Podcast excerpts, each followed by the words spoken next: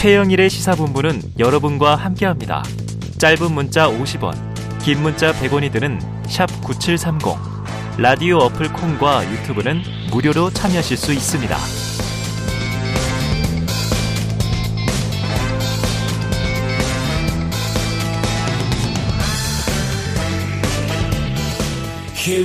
Don't make me strong.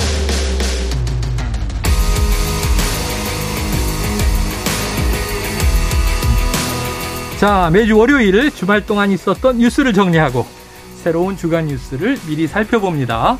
발빠른 뉴스와 깊이 있는 해석이 있는 김준일의 일, 또 박원석의 석, 일석이조 시간인데요. 박원석 전 의원, 김준일 뉴스톱 수석 에디터 나와 계십니다. 어서 오십시오. 네, 안녕하세요. 안녕하십니까. 네. 자, 월요일인데 막 뉴스가 쏟아집니다. 이것부터 보죠. 오늘 오전에 박진 외교부 장관이 강제동원 배상 해법 정부는 계속 강제징용 배상 해법 이렇게 쓰고 있는데 4년 만에 발표를 했습니다. 자, 앞서 2018년 우리 대법원은 피고 기업이 그러니까 일본의 전범 기업이 피해자에게 배상하라 판결했었는데요. 우리 정부가 발표한 내용은 많이 다릅니다. 음. 제3자 변제.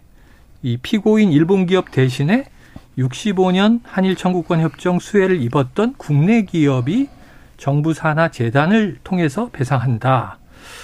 일본 기업이 꼭 참여하게 해달라고 요구해온 피해자 측은 반발하고 있다. 자, 박 의원님부터 이 배상안 어떻게 평가하세요?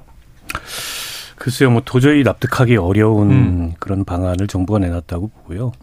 무엇보다 가장 큰 문제는 제대로 된 당사자들과의 소통 의견 수렴, 아, 또 국민적인 공감대를 구하는 이제 그런 과정이 거의 전무하다시피 했고, 네. 그리고 대법원의 판결이라는 것을 저렇게 이게 삼권 분립의 명백한 한 축인데 음. 정부가 외교상의 좀 특수한 사안이라고 하더라도 저렇게 전면 대법원의 판결을 무력화시키는 다시 말해서 삼권 분립을 형용화시키는 네.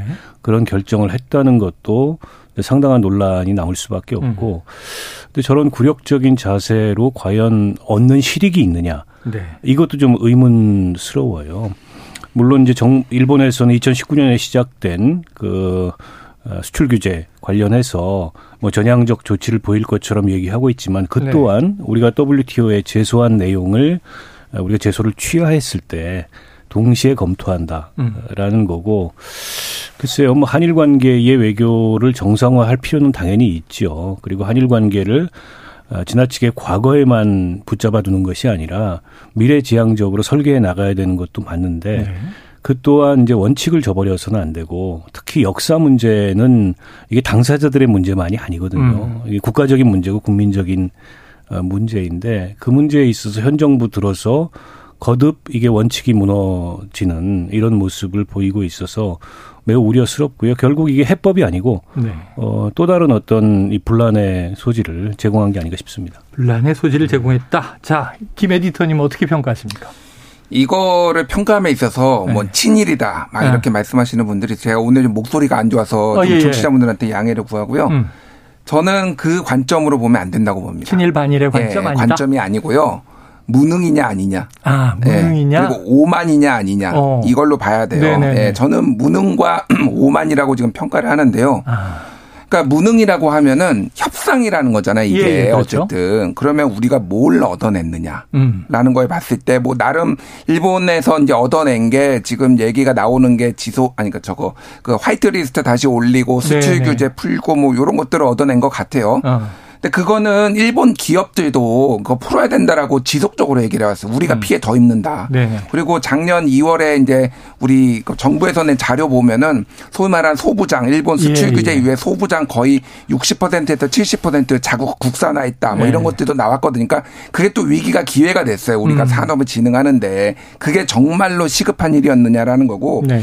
그래서 결국은 얻어낸 게 아무것도 없다라는 거에 어. 협상력의 무능을 먼저 지적하지 않을 수가 예. 없고 오만이라고 하는 거는 저는 딱 그 느낌이 들었어요. 아 윤석열 대통령 정치 외교 참 쉽게 보는구나. 세상 아. 만사 쉽게 보는구나. 자, 이게 뭐냐면은 이해 당사자들이 굉장히 많은 거잖아요. 예. 이거를 풀어나감에 있어서 본인의 대승적 결단만 필요한 게 아니에요. 음. 무슨 통큰 결단, 대승적 결단 이렇게 얘기를 하는데 당사자들이 합 완벽하지는 않더라도 음. 이해할 수 있게 그리고 이게 나중에 또 뒤집어지지 않게 네. 안전장치를 마련해야 돼요. 박근혜 정부 때 화해치유대자 만들었지만 문재인 네. 정부 때 뒤집어졌잖아요. 저는 네, 그렇죠. 문재인 정부가 뒤집으면 안 된다라고 생각을 했습니다. 네, 하지만 네. 어쨌든 그게 야당까지 끌어안으면서 이런 것들을 못하니까 결국은 정권 교체되고 뒤집어졌잖아요. 음. 이건 안 될까요? 다음에 정권 교체되면 이거 100% 뒤집어집니다. 음. 예. 그럼 우리끼리 또 내분 분란만 생기는 거예요. 네네. 최소한 그러면 야당 설득해야 되고 음. 그리고 당사자들 지금 직접 대통령이 직접 나서야죠. 피해자와 예, 유족. 예, 예. 지- 대통령이 직접 나서서 그런 것들을 하는 모습들을 보이면서 음. 해야 되는데 그런 건 다 빠지고 그냥 뒤에서 대승적 결단 어. 이런 얘기만 하면 이게 됩니까? 굉장히 굉장히 오만한 정치를 하고 있다 지금. 네. 예. 자, 이게 친일 반일의 구도로 봐선 안 된다. 하지만 유능이냐 무능이냐, 음. 오만이냐, 뭐 그 반대, 겸손이나 공감이냐 이런 얘기를 주셨어요. 자, 그간 정부는요, 이 일본 내 피고 기업이 아니더라도 다른 기업이라도 참여를 시키겠다 이런 입장이 있었는데 이번 발표안에서는 그마저도 빠져 있고 일본 기업은 나중에라도 참여하도록 문을 열어놓겠다. 음. 일단 출발한다. 뭐 개문발차 느낌인데 자, 일본 정부 입장에서 나중에라도 기업들이 들어올까?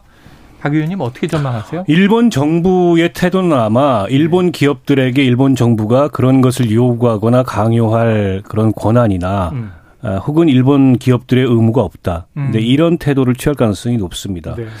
그러니까 이번에 굉장히 추상적으로 합의된 사항에 따르면 일단 한일 청구권 협정으로 인해서 당시에 이익을 봤던 우리 기업들이 이 강제동원 피해자 지원 재단에 출연을 해서 그 돈을 가지고 보상을 하고 음. 그리고 향후에 아, 일본의 대표적인 경제단체인 경단련이라고 있지 않습니까? 우리 경제단체인 전경련하고. 미래 청년 기금이라는 걸 만들어서 음. 거기에 양국의 경제단체들이 기업에 참여하에 음. 일정한 기금을 조성해서 아, 미래 지향적인 한일 관계를 위해서 네. 청년들의 발전 기금으로 쓰겠다 이거예요. 그러니까 아. 이게 이번 그 2018년에 있었던 대법원 판결하고 아무 관여가 없는 관계가 없는 네네. 돈을 조성하겠다는 네. 거고 그리고 이 강제동원 피해자들의 입장에서 보면은 배상이라는 것과 보상이라는 것과 위로금이라는 건 엄청난 차이가 있는데 배상은 법적 책임을 인정하는 겁니다. 그러니까 사과와 배상이 일맥상통하는 거예요. 근데 이렇게 법적 책임을 일본의 일본 기업의 법적 책임을 인정한 판결을 이게 보상금인지 위로금인지 그 성격조차 불분명한 네. 그런 제3자 대의변제로 정부가 강제해 버렸다는 겁니다. 그러면 당사자들의 청구권이 남아 있는 거냐? 그걸 거부하는 당사자들의 이게 또 하나의 쟁점으로 남게 네네. 돼요. 저는 개인적으로 정부의 이번 그 해법은 위헌 소지마저 있다고 보거든요. 아. 대법원 판결을 저렇게 형해화 시켰다는 측면에서 물론 이걸 가지고 당사자들이 헌법적인 다툼이 가능한지 여부는 법적으로 좀 따져봐야 되겠습니다만 네. 그만큼 어 제가 보기에는 이 사안에 대한 그동안에 아주 오랜 기간 걸쳐서 진행돼 왔던 그동안의 스토리가 있지 않습니까? 네. 그걸 다 일거에 무력, 무력화시키고 대법원 판결 무력화시키고 음. 당사자들의 의지마저 무력화시키는 그런 일방적인 결정을 했고 음. 아 뭐 좋습니다.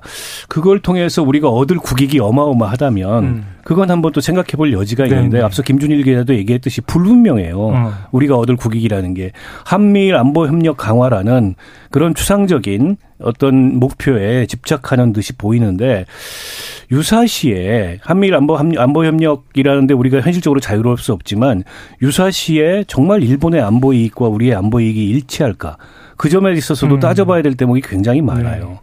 때문에 그런 추상적인 어떤 과제를 가지고서 이렇게 오랜 시간을 끌어온 당사자들의 구체적인 이해관계, 음. 그것도 대법원 판결이 어, 이 뒷받침하는 그런 역사적인 어, 이 과제를 이렇게 음. 무력화시켰다는 거는 저는 뭐 친일 반일 이런 프레임에서 보고 싶지는 아니만 네. 않지만 과연 이 정부의 역사 인식이 뭔가에 어. 대해서 이 의문을 갖지 않을 수 없습니다. 네. 자, 형해와 무력화 이런 얘기를 하셨어요. 그러니까 행정부가 이제 사법부의 결정, 판결을 그렇게 만들었다 하는 건데 조금 아까 언급을 하셨지만 김 에디터님 음. 지금 이제 정경련과 일본의 경단련이 서로 미래 세대를 위한 청년 기금을 조성하겠다.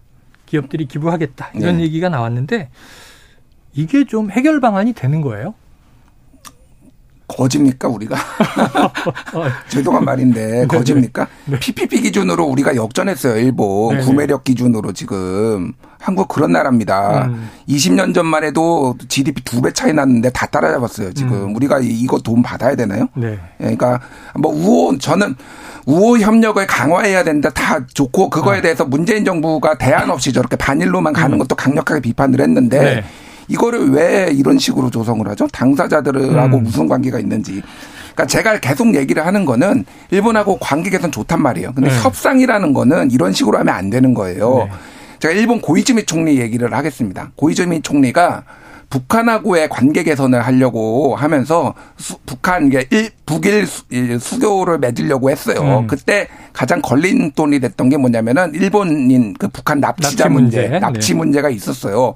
그래가지고 김정일을 만납니다, 직접. 네. 그래서 김정일한테 따져 물어요. 이거 어떻게 된 거냐라고 하니까 김정일이 그때 잠깐 자리를 피했다가 오후에 사과를 합니다. 음. 그리고 6월도 돌려주고 우리가 이런 거 이런 거 잘못했다라고 했어요. 근데 이제 고이즈미 총리가 일본 국내로 돌아온 다음에 기자회견을 했는데 제대로 못했다 또 욕 먹었어요. 왜냐하면 완벽할 수는 없거든요. 음. 네. 하지만 그런 식으로 얻을 걸 얻어내고 부족한 거는 본인이 직접 설명하고 기자회견 하면서 이런 게 이제 외교고 정치거든요. 협상이거든요. 음. 그러니까 윤석열 대통령한테 계속 묻고 싶은 게 뭘 했냐라는 거예요. 지금 이, 이 협상 과정에서 뭘 네. 얻어냈냐라는 거예요. 얻어낸 게 제가 보기에 아무것도 없습니다. 그리고 국내 분란만 아까 말씀드렸듯이 예. 이거 정권 교체되면 또 문제되고 음. 우리끼리 지금 소송하게 생겼어요. 정부. 우리 피해자들하고 네, 우리 네, 정부하고 네. 네. 이거를 왜 이런 짓을 왜 하네요. 어. 지금 우리 정부가. 그러니까 정말 답답한 거는 이거를 보고 지금 대승적 결단이라고 하는 것 자체 가 네. 굉장히 좀 천박한 진짜 인식이다. 아무리 정권에 음. 뭐 쉴드를 치려고 해도 적당해야지. 지금 나와가지고 그런 얘기 하시는 분들 진짜 반성하십시오, 진짜. 예. 자, 그러면 박 의원님, 네. 이게 여기서 이게 궁금한 대목이 바로 연결이 돼요.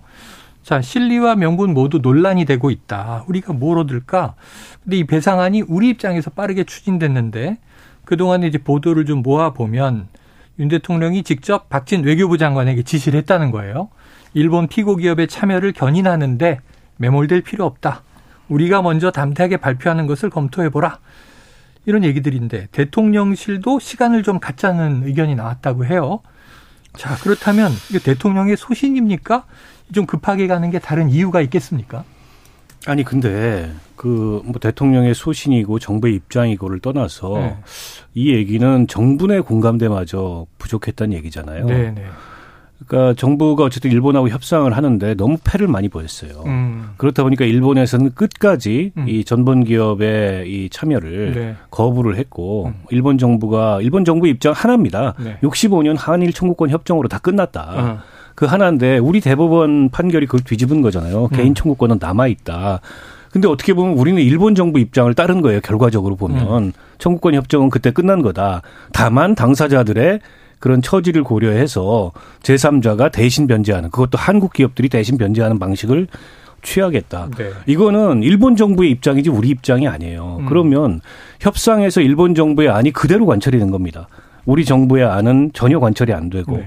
근데 외교부가 협상장에 아마 나갔을 텐데 외교부마저도 그 문제를 가지고 힘겨루기를 일본 정부하고 하고 있는데 대통령이 결단을 내려서 거기에 연연하지 말고 어. 어쨌든 대승적으로 해결하라. 예. 거기서 대승적이라는 말은 일본 정부 입장을 받아줘라라는 얘기를 대통령이 한 거예요. 네.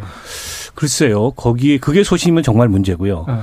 그리고 거기에 피치 못할 이유가 있었다면 설명을 해야죠. 음. 국민들한테. 근데 피치 못할 이유에 대해서 설명하는 것도 없고. 음. 만약 그게 소신이라고 한다면은 정말 우리는 이 역사 문제에 대해서 원칙도 소신도 잘못된 대통령을 음. 지금 뽑은 거라고밖에 뭐 얘기할 수가 없어요. 네. 그 지난 3.1절 기념사도 굉장히 논란이 됐는데 역대 보수 진보 정부를 망라하고 적어도 87년 이후에 모든 정부의 대일 관계의 기조는 하나였습니다. 음. 과거를 직시하되 미래로 나아가자. 네. 거기서 큰 이탈이 없었어요. 음. 박근혜 정부 시절에 위안부 합의 문제 가지고 어, 이탈이 있었죠. 그에 대해서는 후과가 굉장히 컸지 않습니까? 음. 그러나 3.1절 기념사든 광복절 기념사든 역대 보수 정권들도 그런 기조에서 벗어나지 않았어요. 음. 근데 이번에는 대한독립 만세도 외치지 않았다는 거 아닙니까? 다시 되찾은 자유 만세를 외쳤다면서요. 음. 그것도 제가 보기에는 참 어처구니가 없는 네. 일이고 윤 대통령은 언제부터 왜 무슨 이유로 저런 역사 인식을 갖게 됐고 이런 어떤 그 외교의 외교적인 어떤 음. 기조를 갖게 됐는지 궁금하고요. 국민들한테 설명이 되는데 설명을 못 하고 있어요. 네. 그냥 미래지향적 한일 관계, 한미일 안보 협력 이것만 앵무새처럼 반복할 뿐인데 음. 아니 한미일 안보 협력을 부정하는 사람이 있습니까? 미래지향적인 한일 관계를 부정하는 사람이 있습니까? 음. 그럼에도 불구하고 우리가 내줘서는 안 될 양보해서는 안 될 그런 원칙이 있는데 그거 다 버리면서 얻고자 네. 하는 국익이 뭔지 정말로 묻고 싶습니다. 자, 지금 이게 법리적인 문제가 있어요. 이 일본의 경우에 2003년 일본 최고재판소의 이제 판결, 또 2018년 우리 대법원의 판결, 그러니까 양국의 법원의 결정 내용이 충돌하는 거죠. 일본의 입장은 우리가 익히 알고 있죠. 1965년에 이미 음. 끝났다. 그게 쭉 이어지고 있는데, 자, 이 해결 과정에서 그 우리 대통령이 법률가지 않습니까? 예. 법을 모르는 분이 아니니까. 결국은 일본 판결적이 더 옳다 이렇게 손을 들어준 셈이 된 겁니까? 결과적으로 그런 모양새죠. 이거 네. 히스토리를 좀 말씀드리면은 그러니까 65년에 한일 청구권 협정으로 이제 그 국가 간 배상은 끝났고 네네. 거기에 이후에 그러니까 3조 2조 3항 정도의 그게 내용이 있어요. 음. 어떤 것도 더 배상하지 않는다. 추가 추가적으로 그게 네. 있어요. 그런 다음에 우리 피해자들 강제징용 피해자 피해자들이 일본 법원에다가 계속 냈는데? 어. 계속 기각당합니다. 네네네. 음. 야 너네 끝났어. 너 이거 할 필요 없어. 그런데 이거를 우리나라 법원으로 가져왔는데 네. 2012년에 개인 청구권은 남아 있다. 국가가 음. 개인의 권리까지 제한할 수 없다라는 네네. 게 우리 대법원이 나왔고 그래가지고 이제 일본 제철하고 이제 뭐 미- 어. 걔네들 그 국- 어, 기업한테 배상하라라고 했는데 못하니까 이제 강제 매각까지 이제 검토까지 들어간 네네. 이런 상황이었거든요. 지금 윤석열 정부의 문제점이 뭐냐면은 본인이 철학이라고 내세운 거를 다 뒤집고 있습니다. 음. 첫 번째. 이거는 대법원이 한국 대법원 의- 의견이 다를 수 있어요. 네네. 그리고 뭐 국제 형사재판소에 갈 수도 있어요. 음. 질 수도 있습니다. 심지어 이건 질 음. 가능성이 상당히 높다고 좀 보는데 네. 문제는 어쨌든 한국 대법원의 판결을 한국 대통령이 존중을 해줘야죠. 어. 왜 그거를 일본 쪽에 그거를 그. 지금 대법원의 판결 들어두니까 두 번째는 자유민주주의 그렇게 맨날 강조하잖아요. 네. 왜 우리나라 포스코가 이거 지금 돈을 내야 돼? 이 논리가 굉장히 허접해요. 어. 그때 당시에는 국가의 정책적 방향으로 그거를 키우는 거를 위해서 그, 그 배- 배상금 받은 거를 쓴 거는 오케이. 네. 근데 그거 지금 와서 이거 기업에 내놓는다. 미국에서 이런 일이 있으면은 어. 돈이 독일에서 기업들이 내놓겠으니까 하더라도 국가가 해야 되는 거예요. 만약에 청구권을 받아서 그 종결이 주주들이. 문제 제기하면 이제 배임이 될 수도 있는 거죠. 아니 그러니까 이건 팔만 비틀어 가지고 네. 맨날 자유 얘기하면서 기업의 어떤 자유를 존중도 안 합니다. 음. 그리고 일단은 일본 측의 논리가 뭐냐면은 한국 대법원이 이런 판결을 내렸으니 무효법을 해서 행정부가 해결하는 거거든. 네. 하라는 거거든요. 일본은 삼권 분립을 무시한 거예요. 그, 그 논리를 왜 받아들입니까? 음. 지금 완전 국제 호구가 됐습니다. 국제 호구. 왜냐하면은 지금 자유무역에 대해서 각 나라가 보호무역주의로 가건데 제대로 말 한마디 못해요. 지금 미국에서는 반도체 문제 가지고 지금 너희 추가 수익 우리 보조금 받으면 추가 수익 있으면 다 공유해라 미국하고 니네 장부 다 깔아 이러고 하고 있는데 한마디도 못하고 있어요 지금. 네. 제가 제가 일본 정부라면 네. 음, 지금 한국의 윤석열 정부의 태도 내지는 협상력이 이런 정도라면 독도 영유권 분쟁이나 갈등을 아주 극단화시킬 가능성이 높을 아, 것 같아요. 네. 제가 일본 네. 정부라면 그렇게 해서 얻을 게 많, 많아 보인다. 압박하자. 어, 이렇게 생각할 것 같습니다. 네. 근데 만약에 이번에 강제동원 배상 문제를 다루는 정부의 그런 외교력과 협상력을 봤을 때 독도 영유권 분쟁이 아주 극단화되고 이 갈등이 첨예해졌을 때 만약 이번에 강제동원 배상 문제처럼 해결하러 나온다면 음. 끔찍한 상황 아니겠어요? 네. 우리 국민들 입장에서 어, 그런 점에 비추어 봤을 때 도대체 이, 이 정부가 갖고 있는 외교상의 국익이라는 것의 실체가 뭔지, 음. 그다음에 대일 외교의 뭔- 원칙이 뭔지 근본적으로 묻지 않을 수 없습니다. 자, 그런데 이제 지금 나오고 있는 이제 외신 보도 속보들을 좀 전해드릴게요. 지금 이 오전에 박진 외교부 장관 발표 이후에 하야시 요시마사 일본 외무상 조금 전에 약식 기자회견을 가졌습니다. 아까 기시다 총리가 아마 외무성에서 뭐 발표할 거다 이런 얘기 했다고 했는데 자, 일본 정부는 1998년 10월 발표된 한일 공동선언 이게 김대중 오부치 공동선언입니다. 이것을 포함해서 역사인식에 관한 역대 내각의 입장을 전체적으로 계승하고 있다고 확인한다. 이렇게 밝혔고요. 자, 이번 그 이제 이 한국의 징용 해결책 발표를 계기로 정치, 경제, 문화 등 분야에서 교류가 확대될 것으로 기대한다. 자, 이렇게 이제 일본의 이제 외무상의 입장이 나왔습니다. 그리고 또 미국에서는요, 이 조 바이든 미국 대통령이 한국과 일본의 발표에 관한 성명을 냈는데 한국 정부의 이 강제징용 해법 발표에 대해서 미국의 가장 가까운 동맹국인 한국과 일본이 협력과 파트너십에 새롭고 획기적인 장을 열었다. 이렇게 이제 환영하는 입장을 밝혔어요. 2015년 박근혜 정부 때 음. 한일 위안부 협정 때도 오바마 정부는 굉장히 환영한다.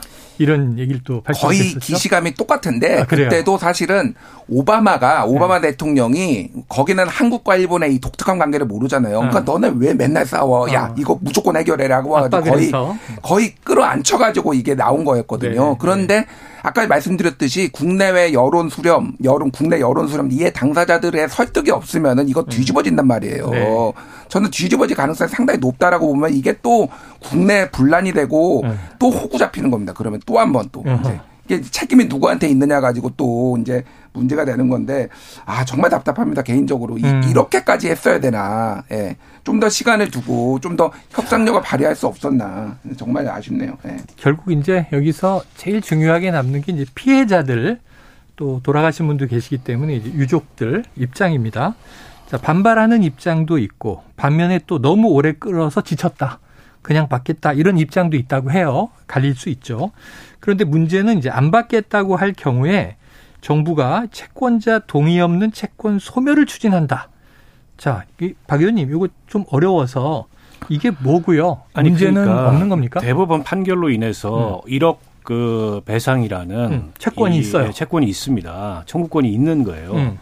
근데 그걸 나는 안 받겠다. 음. 이거는 법적 배상이 아니기 때문에 네네네. 어, 이건 내가 도저히 수용할 수가 없다. 어. 라고 하면 정부는 이대로라면 지금까지의 태도라면은 네. 대법원에서 확정된 그분들의 청구권을 그냥 무시하겠다라는 것밖에 안. 되지 않습니까? 그 당, 당신들이 안 받겠다고 하니까 그거 음. 우리가 어쩔 수 있어? 그러면 이게 이제 또 다른 법적 논란의 소지가 아마 될 겁니다. 네네. 아, 그래서 그래서 저는- 아까 국내에서 소송이 제기될 가능성이 아니 그럼요. 있다. 그럼요. 정권 바뀌고 나면 또 제기될 가능성이 음. 있고요.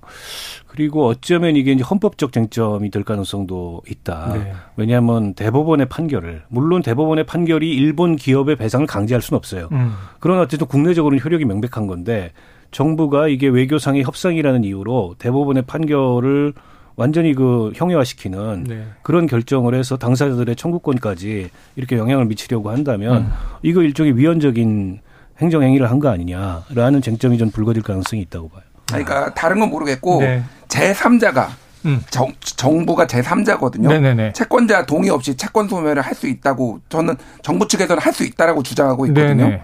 법, 법 전문가들은 이건 다 불가능하다라고. 얘기를 하고 있어요. 그러니까 이거 가지고 우리끼리 싸우게 생겼습니다, 지금. 아하. 네. 그래요. 자, 끝으로 시간은 다 됐는데 아 이슈가 너무 많아서 이거 딱 한 줄 평만 여쭤볼게요. 오늘 정부가 또 발표한 게 있어요. 음. 근로시간 제도 개편. 이게 최대 뭐 주당 69시간 가능하다. 주 7일 일을 시키면 뭐 80.5시간도 가능하다. 이거 어떻게 평가하시는지 딱 한마디만 들어볼게요. 박 의원님.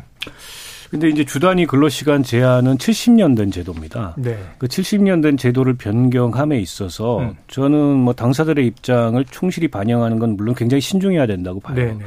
아, 물론 총 근로 시간에는 변함이 없지 않냐 예. 이렇게 주장할 수 있으나 음. 총 근로 시간에 변함이 없더라도 그렇게 근로 시간이 과중 단기간에 네네, 과중됐을 때 집중이 발생시킬 되죠. 수 있는 여러 가지 문제들이 있고 그에 대해서 당사자들인 노동조합은 지속적인 우려를 표명했는데 음.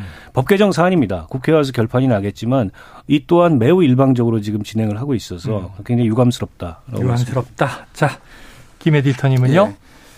어, 69시간 전에 일할 수 있다고 봅니다. 그러면 주 5일로 하면은 네. 아침 9시에 남아서 밤 11시에 퇴근하면 되거든요. 아이고야. 그 다음 주에는 좀 쉬겠죠. 네. 이런 식으로 했을 때 몸이 망가지는 것에 대해서 그러면 대안은 있느냐라는 아. 거를 조금 같이 균형 있게 좀 했으면 좋겠어요. 네네. 예, 유- 유연성, 근로연성 좋은데 네. 지금은 지금은 그런 내용이 거의 다 빠졌다고 좀 개인적으로 보고 아. 있기 때문에. 예. 일을 시키는 데만 집중돼 있다. 그리고 기업들 좀 감, 갈- 근로 감독 좀 잘해가지고 고, 아. 고발 좀 정부가 많이 했으면 좋겠습니다. 알겠습니다. 너무 뭐 사측 편 드는 거 아니냐 이런 시각이신 것 같아요.